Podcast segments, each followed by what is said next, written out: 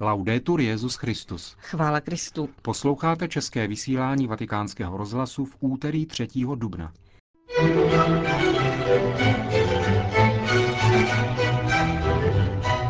Benedikt XVI. se včera večer setkal soukromně s polským prezidentem Lechem Kačinským. Přehled hlavních událostí ve Vatikánu v tomto týdnu. A v rubrice O čem se mluví přinášíme nové informace o připravovaném motu proprio o liturgii. To jsou hlavní témata našeho dnešního pořadu, ke kterému vám přejí příjemný poslech Johana Bronková a Milan Glázer. Zprávy vatikánského rozhlasu. Vatikán. Pondělí večer po zádušním ši svaté za Jana Pavla II., která se konala za účasti několika desítek tisíc lidí na náměstí svatého Petra, přijal Benedikt XVI. ve zvláštní audienci prezidenta Polské republiky pana Lecha Kačínského. Ten se pak setkal také se státním sekretářem kardinálem Tarcísio Bertónem.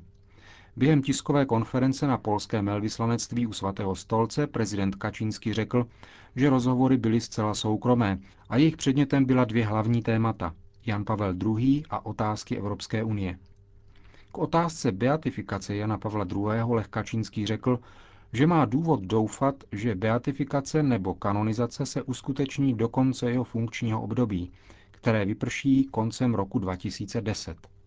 Během setkání přišla řeč i na určité vnitřní otázky církve v Polsku a velký prostor patřil evropským záležitostem, zejména návrhu vložit zmínku o křesťanských kořenech Evropy do berlínské deklarace, čemuž zabránilo veto francouzského prezidenta Širaka. Snažil jsem se, řekl polský prezident, zařadit do tohoto dokumentu zmínku o tomto očividném prvku, tedy evropských křesťanských kořenech. Podle Lecha Kačínského je většina Poláků přesvědčena o potřebě takové zmínky, neboť se domnívá, že pravda má smysl. Je to pravda očividná, kterou nelze popřít. Tento postoj budeme bránit a doufám, že postoj Francouzské republiky, s níž máme přátelské vztahy a kterou máme rádi, se brzo změní. Ale zda se tak doopravdy stane, končil polský prezident, ví pouze Bůh. Celé dopoledne proudili do baziliky svatého Petra a zvláště ke hrobu Jana Pavla II. tisíce lidí, kteří byli vzhledem k bezpečnostním opatřením, která jsou již několik let spojena se vstupem do baziliky, nuceni čekat více než hodinu v široké, několik set metrů dlouhé frontě. Včerejší účast deseti tisíců zejména mladých lidí na podvečerní zádušní mši svaté na svatopetrském náměstí a po ní následující modlitba růžence v kryptě vatikánské baziliky u hrobu Jana Pavla II.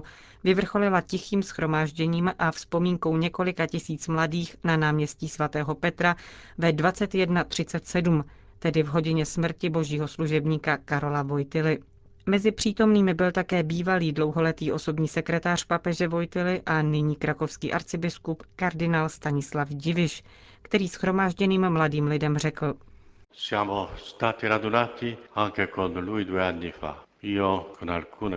Před dvěma roky jsme zde byli zhromážděni i spolu s ním. Já a několik dalších osob, které tu jsou dnes také, jsem byl vedle lůžka a vy jste byli pod okny, na náměstí, na ulicích Říma a on o vás věděl. Cosa lui mi dice oggi?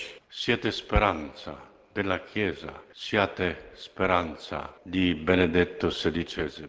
A co vám říká dnes? Jste nadějí církve. Buďte nadějí Benedikta XVI. Buďte nadějí dnešní církve, která čelí různým nesnadným problémům a vezměte na sebe a zejména do svých srdcí celý jeho odkaz. Ať dnes mluví ke světu skrze vás řekl kardinál Diviš v souvislosti se včerejším dvouletým výročím smrti božího služebníka Jana Pavla II. Chartum. Katolíci v hlavním městě Sudánu se na květnou neděli ve velkém počtu účastnili procesí, čímž podali důkaz silného náboženského cítění, řekl to agentuře Fides otec Luigi Cagnolini, provinciál Komboniánu z Chartumu. Podle něhož místní katolíci prožívají svatý týden v pevné víře. Největší účast, vysvětluje, bývá tradičně na sobotní velikonoční vigílii, a to i proto, že se bude udílet svátost křtu, kterou přijmou většinou dospělí lidé. Tento rok to bude 70 osob, z nichž většina pochází z jihu země a Nubijského pohoří. V důsledku migrace sudánských obyvatel způsobené občanskou válkou na jihu Sudánu, která se skončila roku 2004, se v posledních 20 letech katolická komunita nebývalým způsobem rozrostla. Je nás dnes 2 miliony, říká otec Kaňolíny, a existují tu určité těžkosti, jak zprostředkovat vhodnou pastorační službu všem věřícím. Jak praví evangelium, žen je hojná, ale dělníků je málo. Ale díky Bohu, dodává, se místní klérus rozrůstá. Je to jeden z paradoxních důsledků občanské války. V posledních letech jsme měli na severu Súdánu kolem 200 kněžských svěcení. Dnes už existuje pevné jádro místních kněží, které umožňuje mít důvěru v budoucnost. Moskva. V katolické katedrále neposkvrněného početí v Moskvě bylo dnes představeno ruské vydání kompendia katechismu katolické církve, což je zkrácená verze katechismu v dialogické formě, o jejíž redakci a vydání rozhodl papež Jan Pavel II. roku 2003 a která byla vydána papežem Benediktem XVI. roku 2005. Vydání v ruském jazyce má 216 stran a náklad 3000 výtisků. Ruské vydání celého katechismu katolické církve má 814 stran a bylo v posledních deseti letech vydáno šestkrát v počtu 12 tisíc výtisků. Dauha. V hlavním městě Kataru Dauha se buduje první katolický kostel, jehož stavba by měla být dokončena letos na podzim. Bude to první kostel v Kataru od 7. století. Budova kostela na jihu města nebude otevřena pro veřejnost, ale bude sloužit katolické komunitě v Kataru, kterou tvoří především cizinci. Potvrdil to agentuře Asia News Papežský institut pro zahraniční misie. Po 20 letech podávání oficiálních žádostí vláda přidělila křesťanským vyznáním pozemek, kde bude moci být postaven katolický kostel, říká budoucí farář tohoto kostela otec Tom Veneration. Katolíkům byl přidělen velký pozemek, protože přítomnost katolíků v této zemi má dlouhou historii a komunita, kterou dnes tvoří více než 100 tisíc lidí, je největší náboženskou menšinou v zemi, dodává. Pozemek přidělil církvi emír Amir Habat bin Khalifa Altani, který se velice zasazuje o politiku mezináboženského dialogu, přičemž zůstává pro místní muslimskou většinu obyvatelstva v platnosti zákaz konverze z islamu na jakékoliv náboženství. Z toho plyne pro místní katolíky také zákaz jakékoliv evangelizace. Počítá se s tím, že kostel, který bude zasvěcen paní Marii Růžencové, bude stát kolem 15 milionů dolarů. Všichni katolíci arabského poloostrova, většinou Indové a Filipínci, se chystají tuto sumu vybrat mezi sebou. Eucharistie je v Kataru slavena v latinském, syrsko-malabarském a syrsko-malankarském ritu v různých jazycích, arabsky, italsky, urdu, tagalog a tamil – Katarský emír daroval pozemky pro budovy kultu také anglikánům, koptům, pravoslavným a protestantům. Katar, ve kterém žije 800 tisíc obyvatel, má diplomatické vztahy se svatým stolcem. O čem se mluví?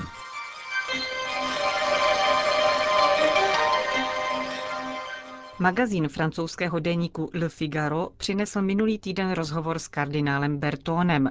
Zaznívá v něm kritika na adresu tisku, který s oblibou dezinterpretuje papežova slova, připisuje církvi enormní zájem o sex, homosexuály nebo potraty a naopak vynechává například zmínky o velmi rozsáhlém sociálním a charitativním působení církve prostřednictvím tisíců katolických organizací na celém světě.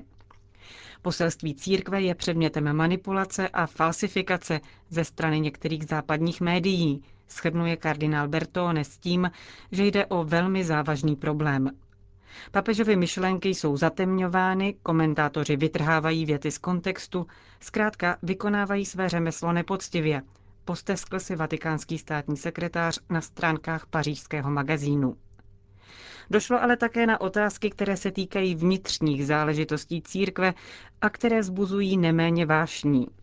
Patří mezi ně již dlouho ohlašované motu proprio papežského dokumentu, na jehož základě bude možné bez zvláštních povolení biskupa, jak tomu bylo dosud, sloužit mši svatou podle misálu publikovaného v roce 1962 papežem Janem 23.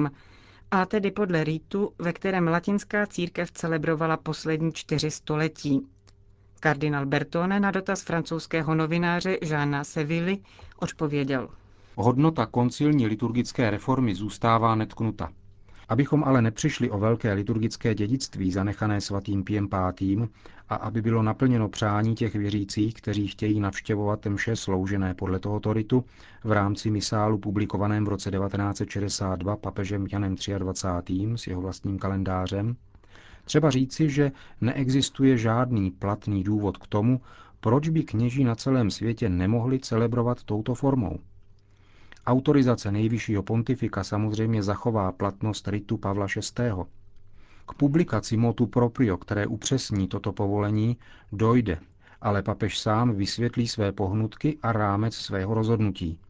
Papež také osobně vysvětlí svou vizi používání starého misálu křesťanům a zejména biskupům. Nutno dodat, že výběr Francie k publikaci těchto zpráv není náhodný. Právě tam jde o tak říkajíc horký pastorační problém. Už nyní se každý čtvrtý seminarista, tedy jedna čtvrtina, připravuje na celebrování ve starém rýtu. Kardinál Bertone mluvil také o aplikaci základních linií koncilu v oblasti liturgie. Zmínil se o tom, že její způsoby, včetně nevždy přesných překladů, vedly ke značnému ochuzení. Upřesnil, že nejde o chyby v textech koncilu, ale v jednání navazujícím na některé jejich interpretace. Abychom nezůstávali jen u slov, dodejme, že Benedikt XVI. už s vysvětlováním symboliky starého ritu začal. Když například před zaplněným svatopetrským náměstím vysvětloval před dvěma dny na květnou neděli 23. žálm, připomněl, že ve starém ritu kněz v čele procesí s ratolestmi před vstupem do chrámu nejprve zabušil na dveře procesním křížem. Jak vysvětlil papež, je to obraz Krista, který dřevem kříže a silou své lásky otvírá vrata mezi Bohem a světem. Podobně také citoval předkonciení liturgii při promluvě ke kněžím diecéze Albáno 31. srpna loňského roku. V pasáži věnované křestním obřadům připomněl, že podle obřadu zděděného z prvotní církve začíná křest otázkou, co od boží církve žádáte. Jak dodal, v obřadu používaném v současné době v Německu, stejně jako v našich zemích, odpověď zní prostě křest. To ovšem, pokračoval Benedikt XVI., dostatečně nevysvětluje, co se vlastně žádá. Ve starém ritu odpověď zněla víru, to znamená vztah s Bohem, přátelství s Bohem. A proč žádáte o víru, pokračoval obřad. Protože toužíme po věčném životě. Zdá se mi, řekl potom papež, že by s rodiči před křtem měl probíhat tento dialog. Ukazuje totiž, že dar této svátosti není pouhou věcí, že není pouhým zvěcněním, jak říkají francouzi, ale že jde o misijní práci. Uvedené citace dokládají, jak málo relevantní jsou hlasy těch, kdo jakoukoliv zmínku o starém obřadu považují za selhání v pokrokové cestě, na níž se církev měla vydat po druhém vatikánském koncilu. Snad by bylo lépe, jak radí svatý Pavel, znovu se dobře rozhlédnout za tím, co jsme v minulosti zkusili a přidržet se toho, co je dobré. Snad by bylo také lépe vrátit se ke vskutku křesťanskému pojetí pokroku, jako růstu ke svatosti, než se křečovitě držet některých jeho forem vázaných na sociální teorie, které minulé století zpravidla prověřilo jako přinejmenším pochybné. Možná, že z této perspektivy by se otupily hroty v podobě jízlivých a jistě málo křesťanských poznámek, kterými se častují zastánci obou vyhrocených stanovisek na jedinou správnou podobu liturgie. A snad by stálo za to ještě jednou si vzpomenout, že katolický znamená všeobecný. Vždyť právě proti osvobozující šíři katolicity bylo možné rozpoznávat v dějinách některé proudy jako podezřelé nebo dokonce heretické, daleko dřív, než je za takové označil učitelský úřad církve. To, co je zpravidla charakterizuje, totiž není nějaká převratná novinka nebo změna, nýbrž to, že neunesou bohatství a možnost voleb, které předkládá staletími proskoušená praxe i učení církve a snaží se ho zjednodušit nebo prostě redukovat.